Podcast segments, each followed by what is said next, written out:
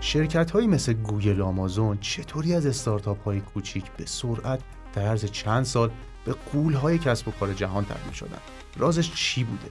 کریس یه و رید هافمن که از بنیانگذارای ابر پلتفرم‌های مثل لینکدین هم بوده در کتاب خودشون با عنوان Blitzscaling به این سوال پاسخ میدن.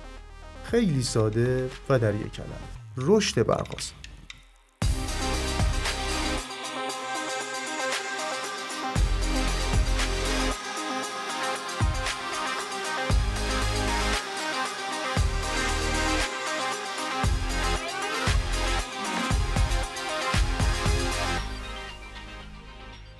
سلام. به فارکست کتاب خوش اومدین. جایی که ما هر بار تو اون به معرفی یکی از بهترین کتابای علمی جهان تو زمینه های مختلف از اقتصاد گرفته تا فیزیک و مدیریت و فلسفه می‌پردازیم و چکیدش رو تقدیم حضورتون می‌کنیم. این کتاب هایی که برای شما انتخاب کردیم از مهمترین عناوین تو حوزه خودشون محسوب میشن و بعضیاشون هم جوایز زیادی رو گرفتن.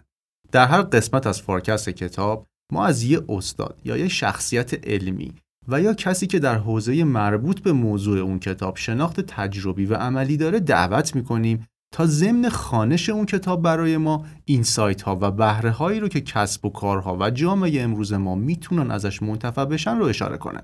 آقای نیما قاضی راوی این قسمت از فارکست کتابه. ایشون از بنیانگذاران شرکت علی بابا تو ایرانه و تجربه بسیار ارزنده‌ای در مورد مقیاس سازی استارتاپ ها و پلتفرم های ایرانی داره.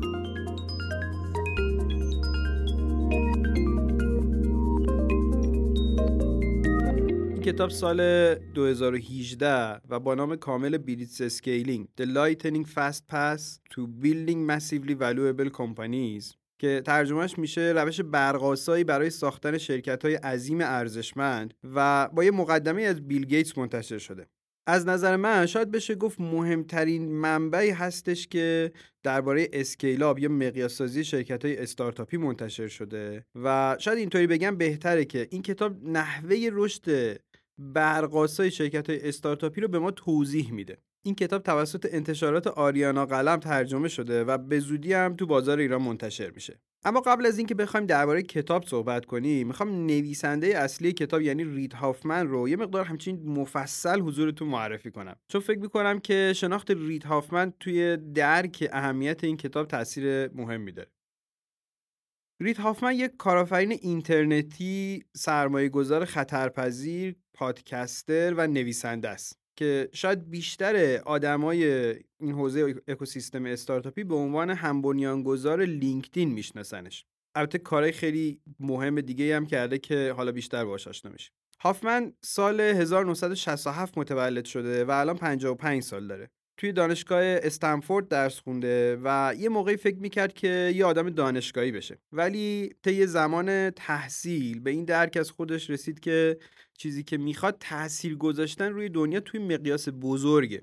رید هافمن بعد از اینکه چند سال تو شرکت های بزرگی مثل اپل کار کرد سال 97 شرکت SocialNet رو راه انداخت که می‌خواست روی شبکه های اجتماعی کار کنه. دقت کنین که این حدود 7 سال قبل از راه افتادن شبکه های اجتماعی امروزیه. سال 2000 رید هافمن به عنوان یکی از مدیرای ارشد به PayPal پیوست و مدیر عملیات شرکت شد. جایی که پیتر زیل حالا یا بعضیا میگن پیتر تیل مدیر عامل اونجا بود و بعدا با ایلان ماسک و یه عده آدم خیلی تاثیرگذار دیگه سیلیکون ولی با هم همکار شدن که بعدا هم به این گروه لقب مافیای PayPal رو دادن که خودش یه داستان طولانی.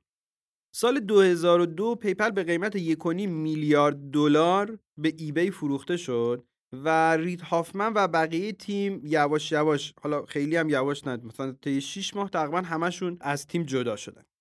بعد از اون بود که رید هافمن با دو نفر دیگه لینکدین رو پایه گذاری کرد. اتفاقا پیتر زیل هم توش سرمایه گذاری کرد. لینکدین سال 2011 رفت توی بورس و سال 2017 مایکروسافت با قیمت 26 میلیارد دلار لینکدین رو خرید. و بعد از این انتقال بود که رید هافمن عضو هیئت مدیره شرکت مایکروسافت هم شد که فکر کنم هنوزم هستش. بنابراین می‌بینید که نویسنده کتاب کسی که مستقیما تو بعضی از بزرگترین شرکت های دنیا حضور داشته و مدیریت کرده. اما تجربیات هافمن فقط اینا نیست. رید هافن چه مستقلا و چه در قالب شرکت گریلاک پارتنر که یه شرکت سرمایه گذاری خطرپذیره کار سرمایه گذاری هم می‌کنه و بعضی ها اونو موفق ترین انجل اینوستور سیلیکون ولی می‌دونن. معروف ترین سرمایه گذاریاش هم یکی فیسبوکه و یکی Airbnb که هر دوتا رو توی مراحل اولیه یا early stage سرمایه گذاری کرده. رید هافمن چهار تا کتاب پرفروش هم داره که این کتاب سومین کتابشه. همینطور سال 2017 پادکست Masters of Scale رو راه اندازی کرد که در مقطعی پرمخاطب ترین پادکست کسب و کاری دنیا بود. البته این روزا آمارش رو نمی‌دونم که دیگه دقیقا اون عنوان رو داره یا نه. نکته جالب این پادکست اینه که رید هافمن با دسترسی و ارتباطاتی که داشته بزرگترین و موفقترین آدمای سیلیکون ولی اوورده و باهاشون درباره مدلی که scale up کردن و به مقیاس رسیدن مصاحبه کرده. کسایی مثل برایان چسکی بنیانگذار بی، شریل سندبرگ ارشدترین مدیر فیسبوک استوارت باترفیلد بنیانگذار Slack مارک زاکربرگ از فیسبوک و بیل گیتس بنیانگذار مایکروسافت. با این تفاسیر هافمن سال 2018 کتاب Blitzscaling رو منتشر می‌کنه. این کتاب سرشار از مثالهای واقعی از بزرگترین استارتاپ های دنیاست. هافمن از طرفی اطلاعات دست اولی از شرکت هایی که خودش کار می‌کرده یا حالا می‌کنه ارائه می‌کنه مثل PayPal، لینکدین، مایکروسافت، فیسبوک، Airbnb و از طرفی میاد مثال های مهمونهاش توی پادکست Masters of Scale رو استفاده می‌کنه. تازه به همینام قائل نیست و هر جا که لازم باشه سراغ شرکت های دیگه و کشورهای دیگه میره و مثلا نمونه های زیادی از استارتاپ های چینی رو هم بررسی می‌کنه. کتاب بیش از این که دنبال ارائه الگوهای علمی باشه دنبال دستبندی و نظم دادن و به نمونه های موردی و تجربیات رشد به خصوص در اکوسیستم سیلیکون ولیه. ترجیح من برای نگاه کردن به چنین کتابی نگاه کردن به اون به عنوان مجموعه درخشان از پیشنهادا تجربه موفق و خلاقیت هاست که به شکلی ساختار یافته و تر و تمیز در اختیار ما قرار گرفت. اما بریم یه نگاه دقیق تری به ساختار کتاب بندازیم.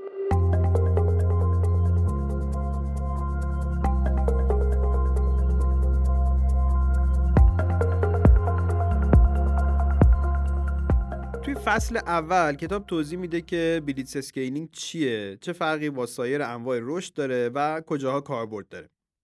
فصلهای دوم، سوم و چهارم که عمده حجم کتاب رو هم تشکیل میدن اختصاص به توضیح و تفسیر نوآوری هایی داره که با این نوع رشد ارتباط دارن. حالا این سه چه چیزایی هستن؟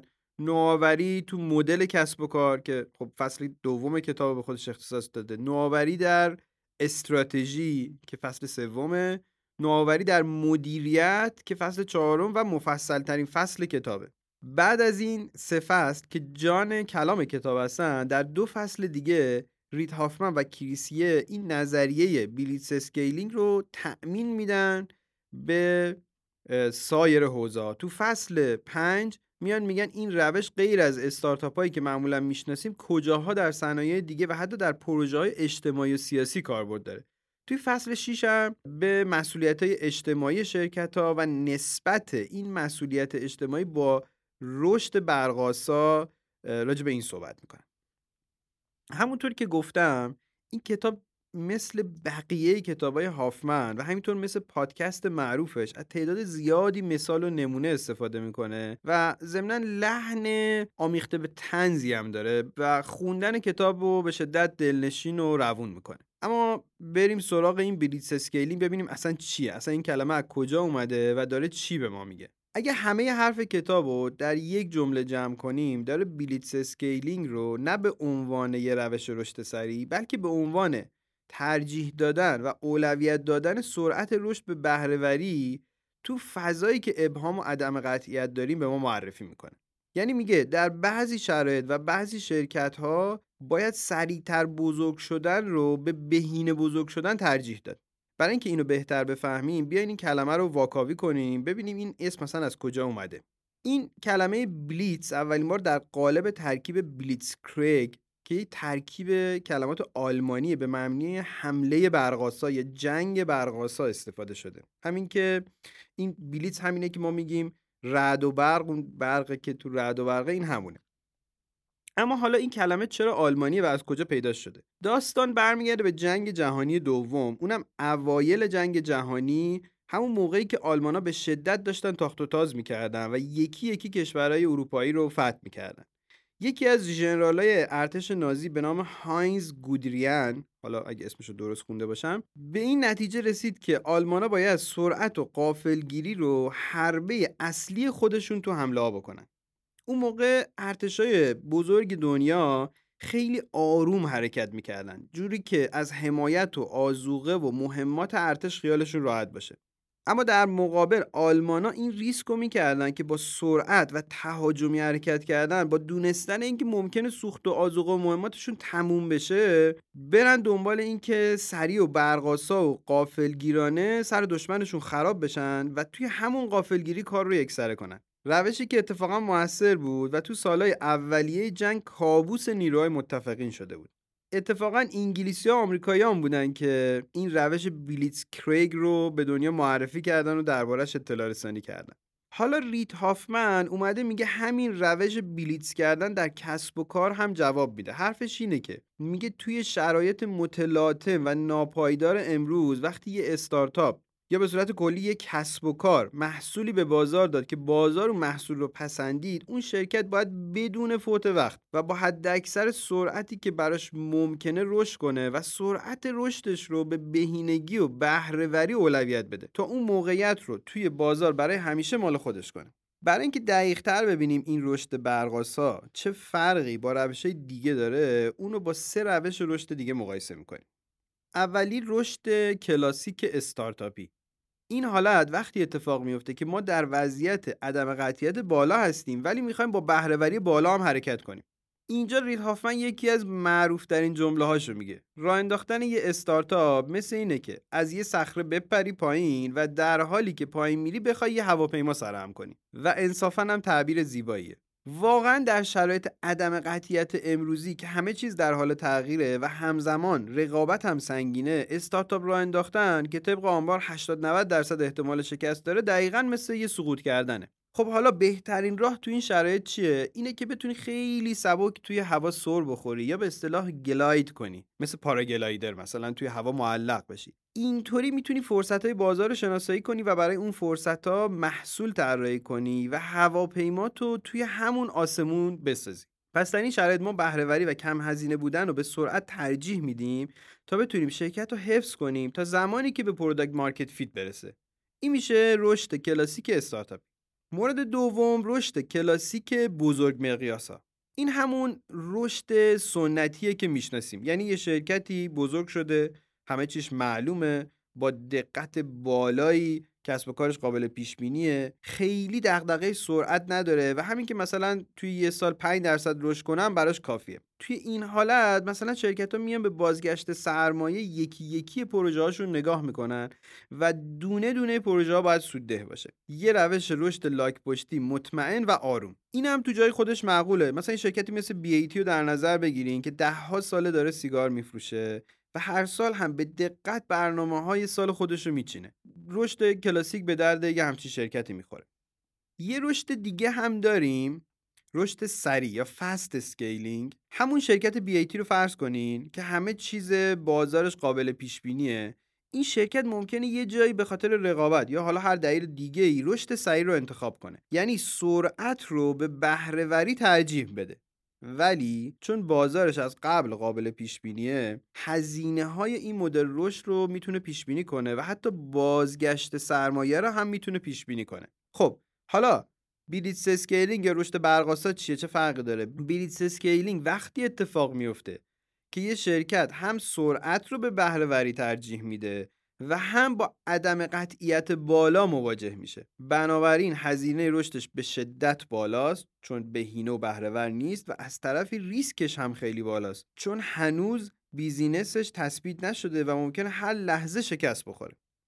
خب حالا سوال پیش میاد که اصلا چرا باید یه شرکت همچین کاری بکنه؟ چرا باید هم پول زیاد بسوزونه و هم ریسکش بالا باشه؟ این سوال یه جواب خیلی خیلی مهم داره.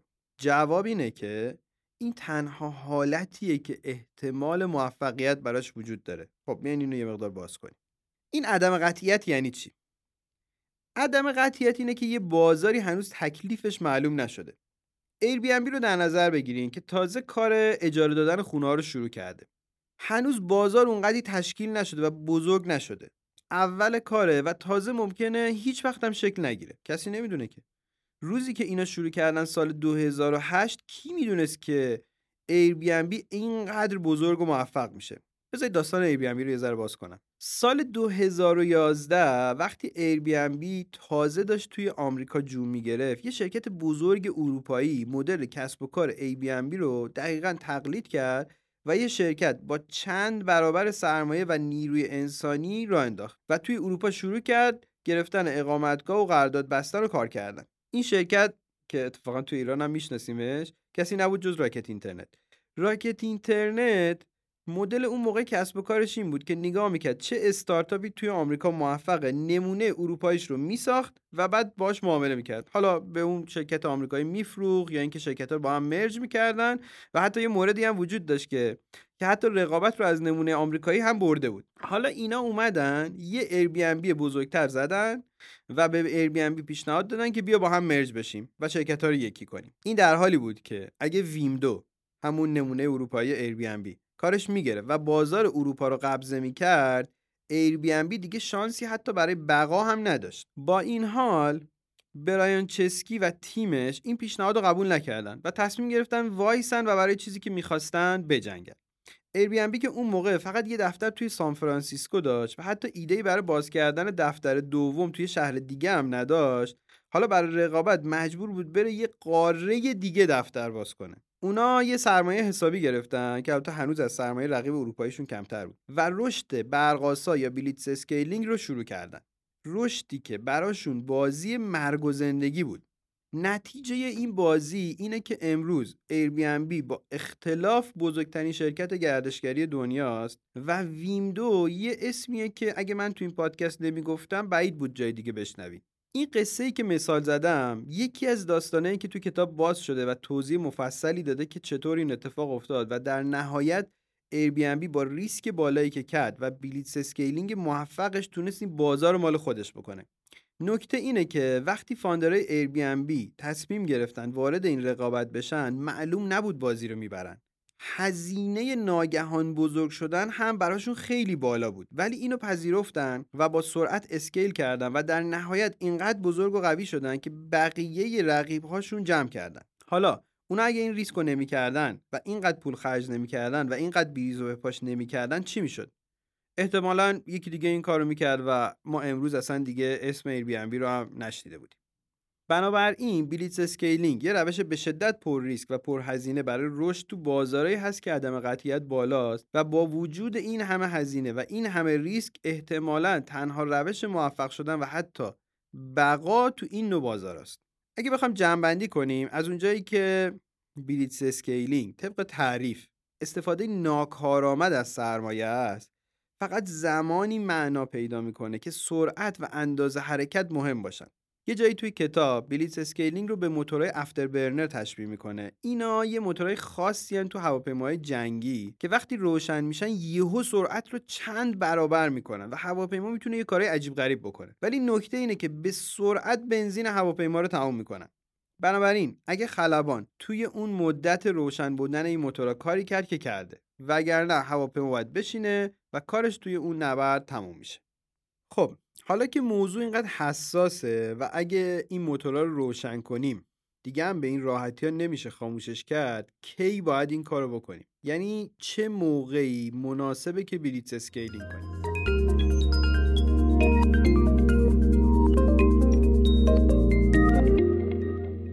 اینجا فصل دوم کتاب شروع میشه و میره سراغ مدل های کسب و کار و چهار تا عامل رشد. و دو تا عامل بازدارنده رو مطرح می‌کنه و میگه هر وقت به اندازه کافی عامل رشد داشتی و بازدارنده طوری نبود که جلوتو بگیره برو آتیش کن و blitzscaling رو روشن کن.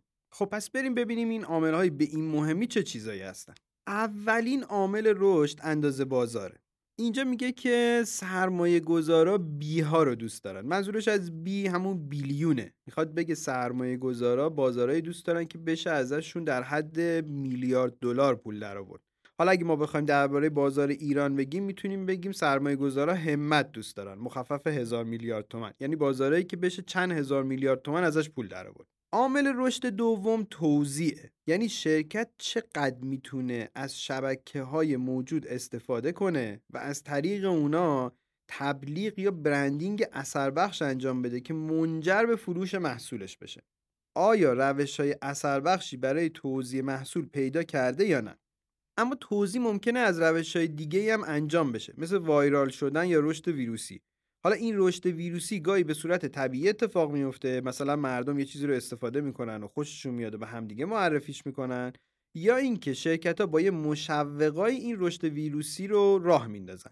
به هر حال برای اینکه یه شرکت بتونه blitzscaling کنه یا رشد برق‌آسا کنه باید روش های توزیع قدرتمند و اثر بخشی داشته باشه. عامل رشد سوم حاشیه یا سود ناخالص بالاست. وقتی یه محصول سود ناخالص بالایی داشته باشه میشه حسابی رشدش داد. برای مثال پولی که گوگل یا فیسبوک برای تبلیغات می‌گیرن هزینه های مستقیم بسیار پایینی داره و gross margin شون یا سود ناخالصشون 70 80 درصده این حاشیه سود بالا هم رشد رو ساده تر می‌کنه و هم برای سرمایه گذارا خیلی جذابه. اما چهارمین عامل رشد که خیلی خیلی مهمه و هرچی روی محور زمان بیشتر جلو میریم هم مهمتر میشه اثر شبکه‌ای یا نتورک افکته. بیاین اول ببینیم اثر شبکه‌ای چیه و چه انواعی داره. بیاین یه نگاهی به بعضی از انواع اثر شبکه‌ای بندازیم. یه اثر شبکه‌ای اثر شبکه‌ای مستقیمه. مثل اون چیزی که توی اپ‌های پیام رسان اتفاق میفته مثلا واتساپ. هرچی آدمای بیشتری تو واتساپ باشن بقیه هم بیشتر تحریک میشن. همون جایی که همه هستن باشن. یه مدل دیگه از اثر شبکه‌ای اثر شبکه‌ای دو طرفه است. مثلا اسنپ یا مثلا جاباما رو در نظر بگیرین. هرچی راننده بیشتری تو اسنپ باشه مسافرهای بیشتری میان و هرچی مسافر بیشتر بیاد همونطور راننده بیشتر میاد. یه مدل دیگه اثر شبکه‌ای هم هست که می‌تونیم بهش بگیم استاندارد سازی. مثلا وقتی لینکدین اومد تو بازار و یه مقداری جا افتاد دیگه همه می‌خواستن یه رزومه لینکدینی داشته باشن. چون یه جورایی شد رزومه استاندارد آنلاین برای آدما. بنابراین آدمای زیادی تحریک شدن که این شبکه اجتماعی رو نصب کنن و ازش استفاده کنن. حالا اثر شبکه‌ای چیزیه که می‌تونه با سرعت عجیب و غریبی یک کسب و کار رو بزرگ بکنه و از طرفی برای اینکه اثر شبکه‌ای راه بیفته نیاز به رشد تهاجمی و سریع هست. یه مثال جالب از این موضوع توی کتاب هم توییتره. توییتر اوایل برای اینکه مردم بشناسنش از تبلیغات گسترده بیلبوردی استفاده می‌کنه. ولی خیلی آروم آروم رشد می‌کرده و حتی تا مرز ورشکستگی میره. ولی بعد یهو مردم ازش خوششون میاد و اثر شبکه‌ای راه میفته بعد یه جوری میشه که از بس که ترافیکش زیاد میشه نمی‌تونسته جواب این همه درخواست رو بده و این دفعه به خاطر تراکنش بیش از حدی که پیش بینی کرده بود نزدیک بود ورشکست بشه که بالاخره موفق میشه زیر ساختاشو آماده کنه و اینطوری به یه تعادلی می‌رسه و اوضاعش خوب میشه. اثر شبکه‌ای یه همچین عامل قدرتمندی برای رشد شرکت ها و کسب و کار و business های امروزی همه دنبال راهی برای راه انداختن این اثر شبکه‌ای خب پس گفتیم چهار تا عامل اصلی رشد رو تحریک می‌کنن. اندازه بازار سیستم توزیع سود ناخالص و اثر شبکه‌ای. حالا بیایم ببینیم چه چیزایی جلوی رشد رو می‌گیرن یا محدودش می‌کنن. اولین و مهمترین عامل بازدارنده کمبود یا نبود product market fit ه یا ترجمه فارسیش تناسب محصول بازار. اینکه یه شرکت بتونه توی یه بازار خوب و مستعد محصولی بده که اون بازار رو راضی کنه. این خیلی عامل مهمیه. یعنی اگر یه دروازه وجود داشته باشه برای اینکه بتونیم رشد برق‌آسا کنیم اینه که واقعا product market fit اتفاق افتاده باشه و ما نشانه های روشنی براش داشته باشیم. کتابم چند تا روش برای رسیدن به product market fit معرفی کرده. مثل متد Lean Startup اریک ریس یا روش شبکه هوشمند خود رید هافمن یا کتاب معروف تست مامان. اما تهش رو بخوام بگم یه فرصتی توی بازار که همه می‌دونن و برای همه روشنه ممکنه شانس خاصی برای من شما به حساب نیاد. برای اینکه product market fit اتفاق بیفته. معمولا یا یک نوآوری تکنولوژی انقلابی باید بیاد یا قوانین و مقررات مالی و حقوقی تغییری بکنن یا یه گروه جدیدی از مشتری ها یهو سرکلشون پیدا بشه یا همه اینا با هم. اینجا یه پرانتز باز کنم. تجربه خودم رو از این موضوع بگم. چون به طرز جالبی توی تجربه خود من توی علی بابا هر ستا اینا با هم اتفاق افتاد. یعنی ما دیدیم یه قشری دنبال خرید اینترنتی بلیت هستن و ما رفتیم کار تکنولوژی این موضوع رو انجام دادیم. ولی خیلی استقبالی نشد چون قیمت بلیط ها ثابت بود و داشتن این تکنولوژی جدید خیلی هم مزیت ایجاد نمی‌کرد. اما یهو با فاصله کمی از شروع کار ما قانون نرخگذاری بلیط هواپیما تغییر کرد. و شرکت های هواپیمایی شروع کردن نرخگذاری متنوع. در نتیجه تکنولوژی که ما داشتیم یهو ارزش خیلی زیادی ایجاد کرد و مردم هم استقبال عجیب و غریبی ازش کردن. استقبال مردم از محصول مهمترین نشانه product market fit ه بازم میگم scale کردن بدون product market fit درست حسابی هیچ توجیهی نداره و پول دور ریختنه. اما یه عامل دیگه هم می‌تونه بازدارنده رشد باشه. مقیاس پذیری عملیاتی. هر چی که یه کسب و کاری بزرگ میشه عملیات اون هم بزرگ میشه و این خودش جلوی رشد رو می‌تونه بگیره. عموما هم دو تا چیز اصلی جلوی رشد عملیات رو می‌گیرن. یکی محدودیت های انسانیه و یکی محدودیت های زیرساخت البته برای اینا راهکارهای متنوعی وجود داره که کتاب هم بهشون اشارهایی می‌کنه. مثلا طراحی کسب و کار جوری که کمترین نیروی انسانی رو بخواد.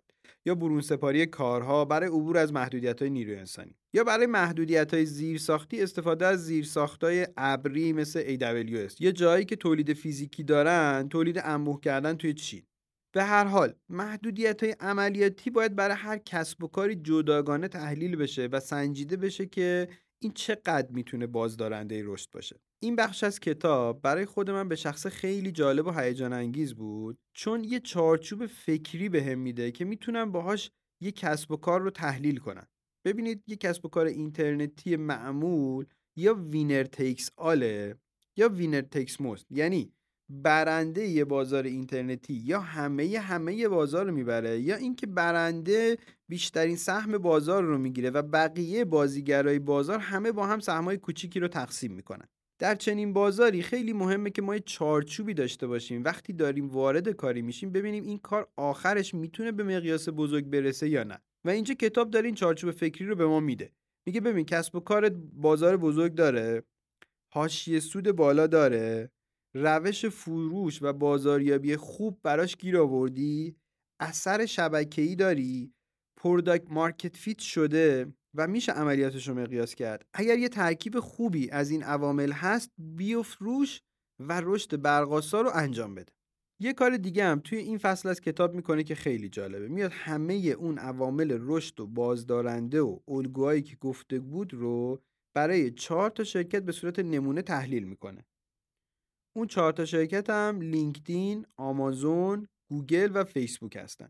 اینجا هم یکی از بخشای خیلی جالب و خوندنی کتابه که توصیه می‌کنم حتما ببینیدش. اما فصل سوم کتاب که عنوانش هست نوآوری استراتژی میره سراغ این که بالاخره کی باید تصمیم به blitzscaling رو گرفت و کی نباید این کارو کرد و اصلا یه شرکت آیا باید این کارو بکنه یا نه. درباره این که کی باید این تصمیم گرفته بشه کتاب صادقانه میگه که این تصمیم سختیه و باید هر چی تو زندگی یاد گرفتی رو به کار بگیری که بتونی این تصمیم رو درست و به موقع بگیری. ولی جلوتر موضوعاتی رو باز می‌کنه که به فهم و انتخاب این تصمیم کمک بزرگی می‌کنه. اول از همه توجه میده که اگه product market fit نشدین یا بازارتون آماده رشد خیلی سنگین نیست یا مدل کسب و کارتون هنوز درست حسابی کار نمی‌کنه رشد برقاسای زودرس می‌تونه براتون به یه شکست برقاسای خیلی دردناک تبدیل بشه. پس حواستون به این موضوع باشه. ولی اگه تو بازاری هستین که حاشیه سود خوب داره اندازه بازار هم بزرگه رقیب جدی هم نیست یه فرصت خیلی بزرگ پیش روتون دارین که باید بهش بچسبین. و اینجا اهمیت به موقع قیاس کردن رو باز می‌کنه که نکته های جذابی داره و می‌تونید توی کتاب مطالعه کنید یه بخش دیگه از این فصل درباره این موضوع صحبت می‌کنه که اصلا کی باید جلوی رشد برقاسا رو بگیریم که اینم نکته جالبیه. یه نشانههایی رو مطرح می‌کنه. میگه اینا رو اگه دیدین رشد برقاساتون به مشکل خورده. برید بازنگری کنید. مثلا اگه هرچی شرکت پیش میره نرخ رشد کم میشه. یا سود فروش هر محصول کاهش پیدا می‌کنه. یا هزینه باراسری مدیریتی شرکت زیاد میشه. پس تا اینجا کتاب دو تا بحث رو باز کرد. یکی مدلای کسب و کاری که به رشد برقاسا مربوط میشن و عوامل رشدی و بازدارنده رو معرفی کرد. و بعد استراتژی رشد برقاسا رو بررسی کرد و نشون داد که چه شرایطی ما رو به سمت این استراتژی می‌بره و چه شرایطی جلوشو می‌گیره. توی فصل بعد یعنی فصل چهارم که مفصل ترین فصل کتابه و اگه می‌خواین ازش استفاده کنین باید بشینین با دقت بخونین. میاد میگه حالا شرکت که داره این مدل رشد رو تجربه می‌کنه چه مسائلی تو مدیریت شرکت پیش میاد و از چه روش هایی استفاده میشه. ابتدای فصل چهار کتاب که نوآوری های مدیریت هست میاد بررسی می‌کنه که وقتی یه شرکت رشد برقاسا رو تجربه می‌کنه اصلا چه چیزایی توش تغییر می‌کنه. مثلا اینکه تیم های بزرگ توی شرکت تشکیل میشه یا اینکه آدم های متخصص جای آدم های جنرالیست رو توی ساختار می‌گیرن یا اینکه اطلاع رسانی جای گفتگو رو تو سازمان می‌گیره. یا اینکه دیتا جای الهام و تصمیم گیری حسی رو می‌گیره و در نهایت اینکه بنیانگذارا باید تبدیل به رهبرای سازمان بشن. اینا تغییراتی هستن که با مقیاس کردن شرکت اتفاق میفتن درباره هر کدوم هم یه مقداری موضوع رو باز می‌کنه و یه سری تجربه ها مطرح می‌کنه. اما در ادامه این فصل نویسندان می‌رسن به اون قلب کارشون و نه تا ایده متناقض نما رو مطرح می‌کنن. یعنی ایدهایی که خلاف روش ها و روال های مرسوم شرکت ها هستن و یه جایی حتی خلاف چیزایی هستن که ما به نظرمون خیلی بدیهی میاد. این بخش از جالب ترین بخش های کتابه. بیاین بعضیاشو یه نگاه بکنیم. یه مورد از اون نه مورد اینه که میگه مدیریت بد رو تحمل کنین.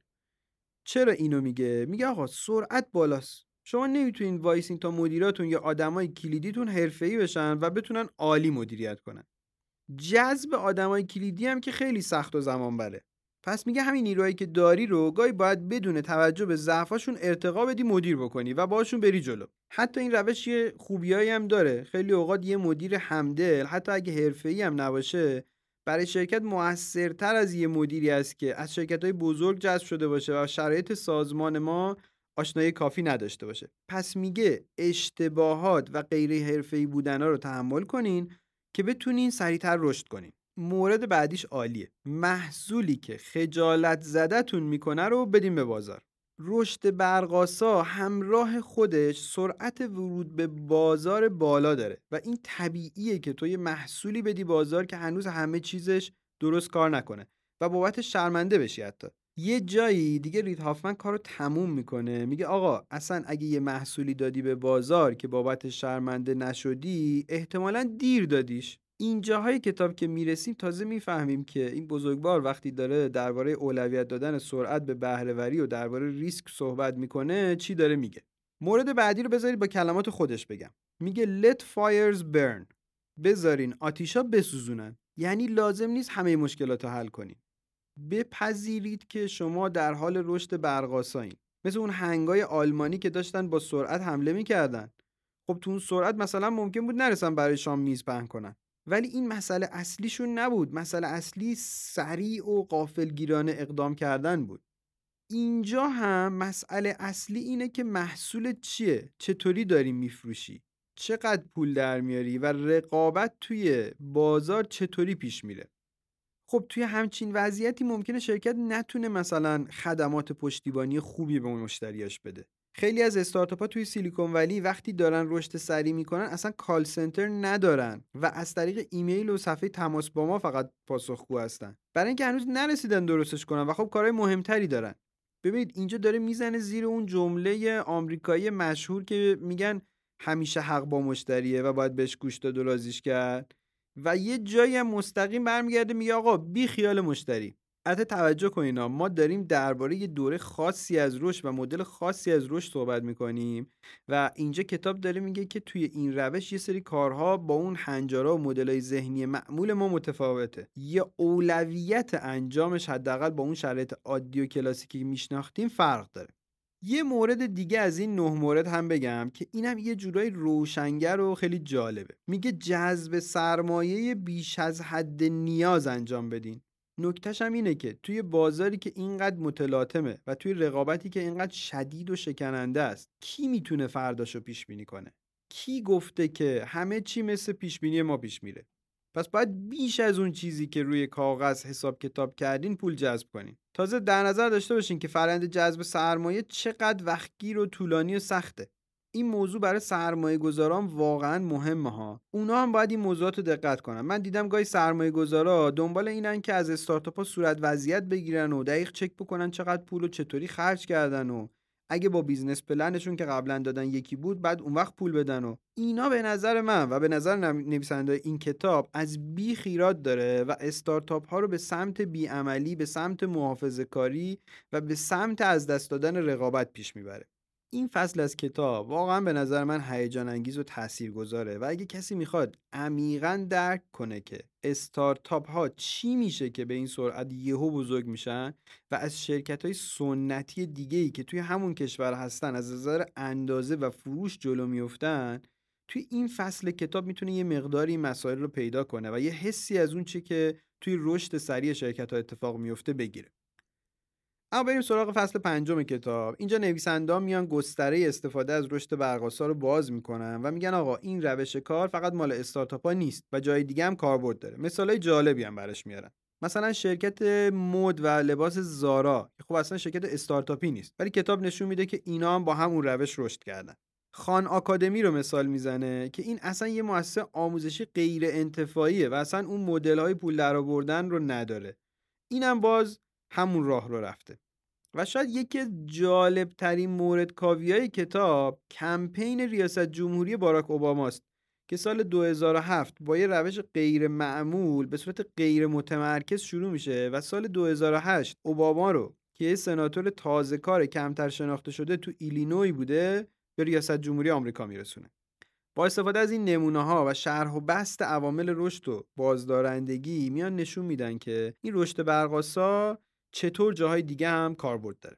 توی آخرین فصل کتاب فصل ششم درباره مسئولیت اجتماعی شرکت ها در وضعیت رشد برقاسا صحبت میشه و همونطوری که گفتیم توی این روش رشد ما داریم دانسته سرعت رشد رو به بهرهوری اولویت میدیم. اونم تو وضعیتی که تو شرایط ابهام هستیم. بنابراین داریم ریسک های زیادی رو برمیداریم و این ریسک ها می‌تونه روی آدمای دیگه هم تاثیر بذاره. اینجا توضیح میده که چطور می‌تونیم ریسک ها رو تشخیص بدیم و ریسک های شناخته شده رو از ناشناخته تفکیک کنیم و همینطور ببینیم ریسک های سیستماتیک ما چیا هستن. بعد از تشخیص این موارد می‌تونیم تصمیم گیری کنیم و بعضی از این ریسک ها رو هم ممکنه حتی به همون صورت بپذیریم و کاری هم براش نکنیم.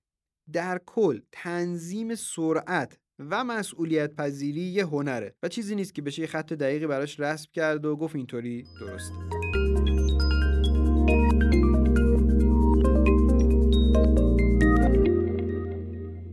یه جمع‌بندی کنیم ببینیم کتاب چی گفت. کتاب blitzscaling یا رشد برق‌آسا رو اینطوری بهمون معرفی می‌کنه. اولویت دادن سرعت رشد به بهره‌وری در شرایط عدم قطعیت.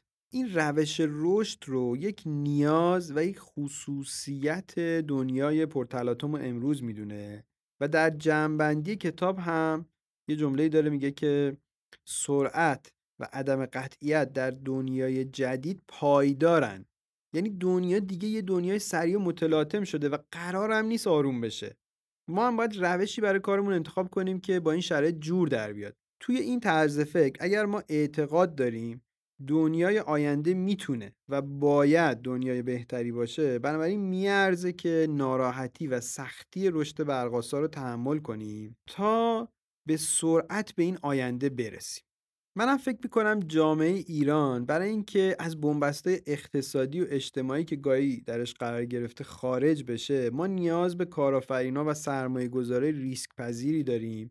که این روش های نوآورانه امروزی رو برای رشد انتخاب کنن تا کشور به سمت آینده روشنتری حرکت کنه. خیلی وقتا ما وقتی درباره رشد برقاسا تو ایران صحبت می‌کنیم اینو میشنویم که این حرفا مال ایران نیست مال جای دیگه دنیاست و متفاوته. ولی این کتاب داره به ما چارچوبایی میده که باهاشون به موضوع نگاه کنیم. داره میگه موضوع سرعت و حتی اندازه نیست. موضوع اینه که ما در شرایط عدم قطعیت شدید هستیم و در این شرایط میشه با اولویت دادن سرعت در مقابل بهینگی یا بهرهوری به یه گشایش های تازه‌ای رسید. به نظر من این مفهوم برای کشور ما کار می‌کنه و اتفاقا شدیدا بهش نیاز داریم. ضمن اینکه نمونه های فوق العاده موفقی هم تو این زمینه داریم. توی کتاب من به این داستان بی اشاره کردم که چجوری راکت اینترنت اومد به چالش کشیدش.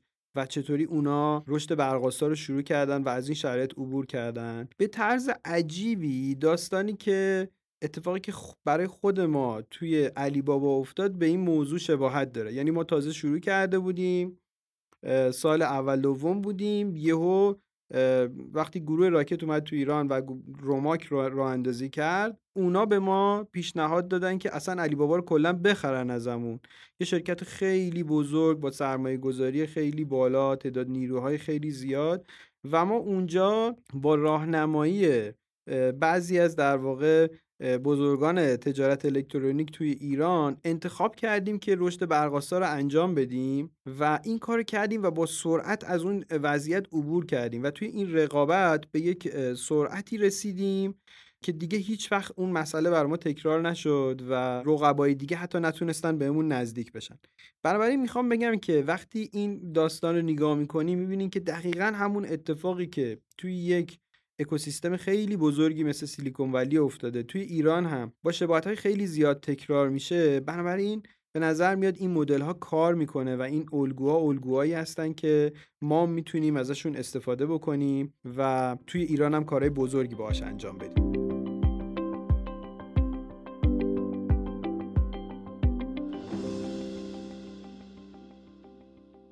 با در نظر گرفتن همه فراز و فرودی که کتاب داره من خوندن اونو به کسایی توصیه می‌کنم که خودشون توی استارتاپ ها کار می‌کنن به خصوص برای کسایی که مدیریت و رهبری این شرکت ها رو به عهده دارن. چه درگیر اسکیل کردن شدن چه هنوز بهش نرسیدن. چون این کتاب نگرش های ارزشمندی رو توی اشل بزرگ ترسیم می‌کنه و کمک می‌کنه که از اون محیط امن همیشگیمون خارج بشیم.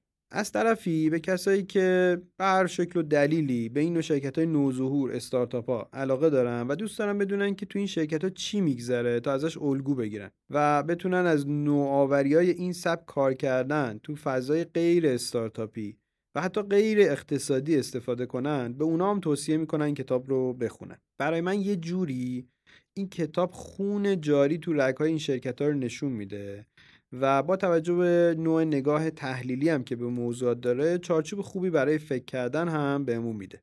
امیدوارم ترجمه فارسی این کتاب هم به زودی منتشر بشه و در اختیار کسایی که می‌خوان فارسی بخونن هم قرار بگیره